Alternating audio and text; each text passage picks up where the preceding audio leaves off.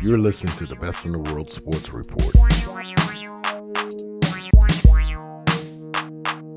Ladies and gentlemen, welcome to the Best in the World Sports Report. My name is John Brown, back here once again to bring you the Philly Sports Podcast.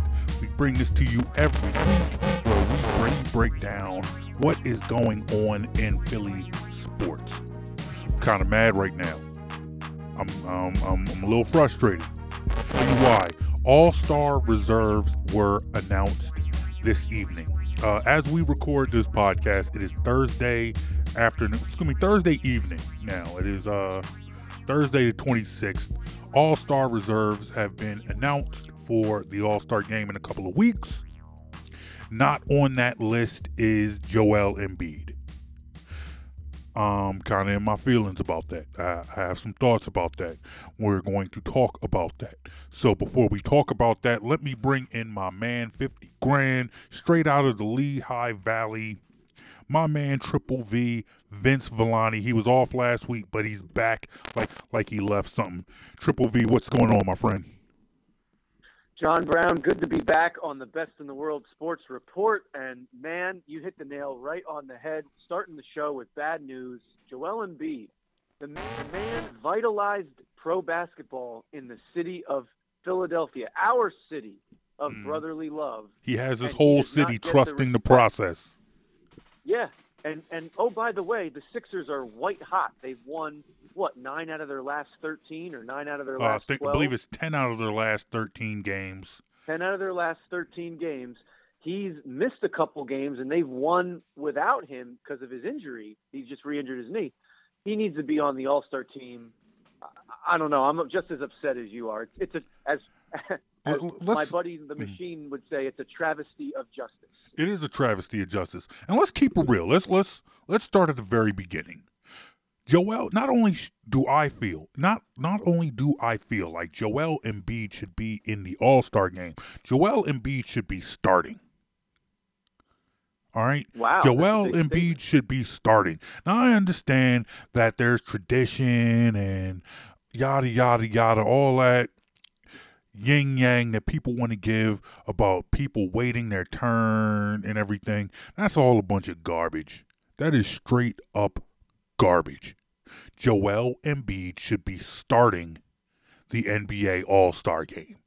All right, so All Star starters were announced uh, last week. The starters for the East Kyrie Irving, yeah. LeBron James, yeah. Yeah. DeMar DeRozan, eh, but yeah. Yeah. The Greek Freak, uh, Giannis Antetokounmpo, whatever.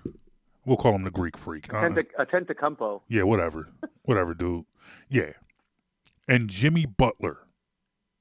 That's who I'm looking at. That is who I'm looking at. To me, I believe that as now, given the rule changes, because the NBA decided to change things up a little bit, they eliminated the center position as far as voting for starters you voted for three front court players. So it didn't matter whether they were a forward or a center. That I, you know, eh, whatever. You know, I'm not thrilled with it, but hey, it, you know, it is what it is. But they also decided that the fans do not have the sole power to vote in all star starters. Now, that I have a problem with. This is a this is a uh, this is an exp- an exhibition game. This is a game for the fans. So why aren't the fans deciding who's playing in this game? This is for us. This is the fans. They gave the media a vote. They gave the players a vote. And I'm just going to be real, man. The, the, players screwed the pooch on this one. Yeah, they did. The, the players dropped the ball on this.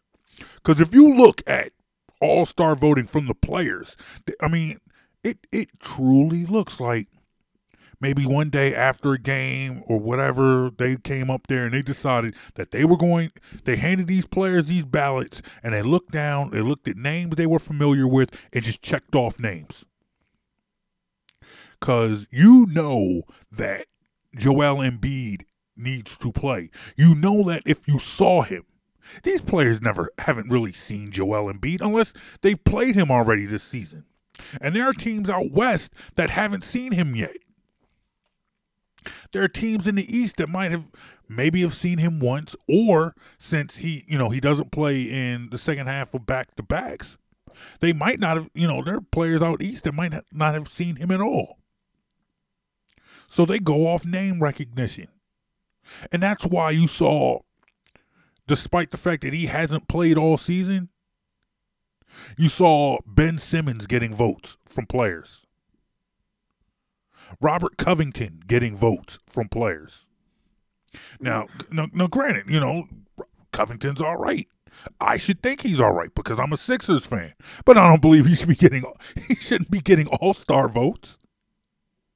That's ridiculous. I hope that. I mean, here's the thing. I get bringing in the uh, the players and the media when it comes time to when it, when when there are fans out there deciding they're going to stuff the ballot for some garbage player just you know just to be funny. When people were talking about making Zaza Pachulia an All Star, like I get that, but you know how I I do not get the argument from I, I do not understand the argument as to why Joel Embiid is not an all star. That makes no sense to me. To me, I feel like there is no argument. There is no feasible argument. I can't think of one that can be made that says that, that would make me say, okay, you know what? Maybe he shouldn't be an all star. I see 20 well, points. I see eight rebounds, you know, from a rookie. I don't know. It's funny it's funny because you. Uh, it sounds like you don't think Jimmy but he should be on the starting lineup instead of Jimmy Butler. Let, let, us not even worry about. I mean, I actually think he could be a starter over the Greek freak Giannis because just going with the eye test, didn't he just completely outplay him last week when the Sixers beat the Bucks in Milwaukee, uh, and yeah. Joel Embiid just had a field day, mm. like 22 points, 12 rebounds. Mm. I think he had five or six blocks, five or six assists. Greek, you know, and, yeah, and, the Greek and, Freak ended up fouling out of that game. Yes, and to me, that right there is your argument. But let's let's look at the bench. The Eastern Conference All Star reserves. Okay. Isaiah Thomas of the Celtics got no problem with that. The mm-hmm. guy's playing out of his mind. You got John, John Wall. John Wall. Eh, mm-hmm. He's popular vote. Kevin Love. Really? There's games where he's been invincible. Like he's not even on. Like he's not even a factor. Mm-hmm. Invincible he, again, or invisible? Like, I think he Invisible. Okay. What did said, I say? You said invincible. I did say invincible. Well, I was thinking of my name. Oh, yeah. why. I understand. Um, but Kevin Love's no, been invisible. Like, yeah. yeah, like I mean, again, like you said, name recognition. Mm. Kyle Lowry, whatever, no problem with that. Mm. Paul George, eh, you know the Pacers aren't that impressive. Paul mm. Millsap, I don't really have a problem with that because he's got great numbers this year. Mm. Kemba Walker, eh, you know, but I, I just I don't know. I he's got to be on the roster somewhere. Yeah. You know what I mean? Like, get rid of Paul George, get rid of Kevin Love, get rid of Kemba Walker. He's got to be on there. I mean, mm-hmm. the guy's seven feet tall and he can handle the ball mm-hmm. like a guard and and shoot threes and block shots and make great passes. The Sixers big men and during this winning streak that they have, ten out of the last 13 mm-hmm. I, I mean, I know you've been watching their big men have been passing the ball really well. Yes, very much. I so. mean, they're they're Nerlens, he can pass. Saric, he can pass. Ilyasova, he can pass. Like these guys are good passers. They're they're winning games because their ball movement is, is has been superb the last three weeks. And I'll tell you what, I, I said this on Twitter last week, and for those of you not following following me, shame, shame. It's at the real ZVZ. Um, who, who, would not follow you? Who? Who? Don't get me. who? Who? Uh, the Sixers have once again become appointment television. Mm-hmm. Like when you get home from work, you'll be like, "All right, what time do they play? All right, I got to be ready for the tip." You know, it's like remember back when they were a lot of fun with Iverson and them back in the early 2000s? The Sixers were appointment TV. Yeah. You looked forward to watching the game that night. Yes, very much. Yes, Kind of how the yes, Phillies very much so. kind of how the Phillies were when they had Cliff Lee and Halladay and Hamels and Yeah. Oswalt. Like you looked forward to see Mhm. which ace was going to pitch tonight. The Now, Sixers are like that again. Yeah, you, you felt You like know? you, you felt like you crapped out when you got a Joe Blanton night, but still, you know. Yeah, yeah. I can't like. I actually look forward to getting home from from work and like putting on CSN Philly and and watching them just go out there and play scrappy basketball and find a way to win. You know, it's it's like we're not used to that, and it's fun again. It's fun. And wait till just wait, wait till Embiid's knee is healthy. Wait, and that's the thing. He might not even play in the All Star game, depending on how his knee is. Or, he's not in the All Star game, but the uh, what do they call it? The Futures game. Uh, rising Um, rising that- stars that was- challenge or that- whatever. That was the kiss of death when he got when him when he got selected along with Okafor for the Rising Stars Challenge. I said to myself, he's not making the All Star team. Mhm. That was the kiss of death because I don't think you get to do both. No, there's no way he wouldn't. He wouldn't do both. No. Right. So that's why I figured if he's in the Rising Stars Challenge, he's not making the All Star Mm. team, and that that sucked. Um, but uh, back to my point. But like once he's healthy, they get Simmons back. Okafor finds you know finds his role. Hopefully they can find a way to work him. And Noel has been playing out of his mind. These these last this last week and a half, Nerlens Noel has been playing out of his mind. This team looks good hmm good, and, and they're fun to watch, man. They're they're making shots down the stretch. They were down by 19 at home to the Clippers in the third quarter the other night and won by 11. That's a 30 point swing in like 20 minutes of basketball. That's unbelievable. Mm-hmm. Look, man, the winds of change are blowing on the Sixers team. You know, things are different. It's a different type of conversation, you know, and it's one that we have not had about Sixer basketball in way too long. It has been too long since we have had this conversation, since we have been able to be excited about Sixer basketball. And you're starting to see you're starting to see the process. You are starting to see the fruits of the labor. You're seeing, you know, why they didn't go out there and break the bank and get some middle of the road free agent that wasn't going to be that that wasn't going to be a long term solution.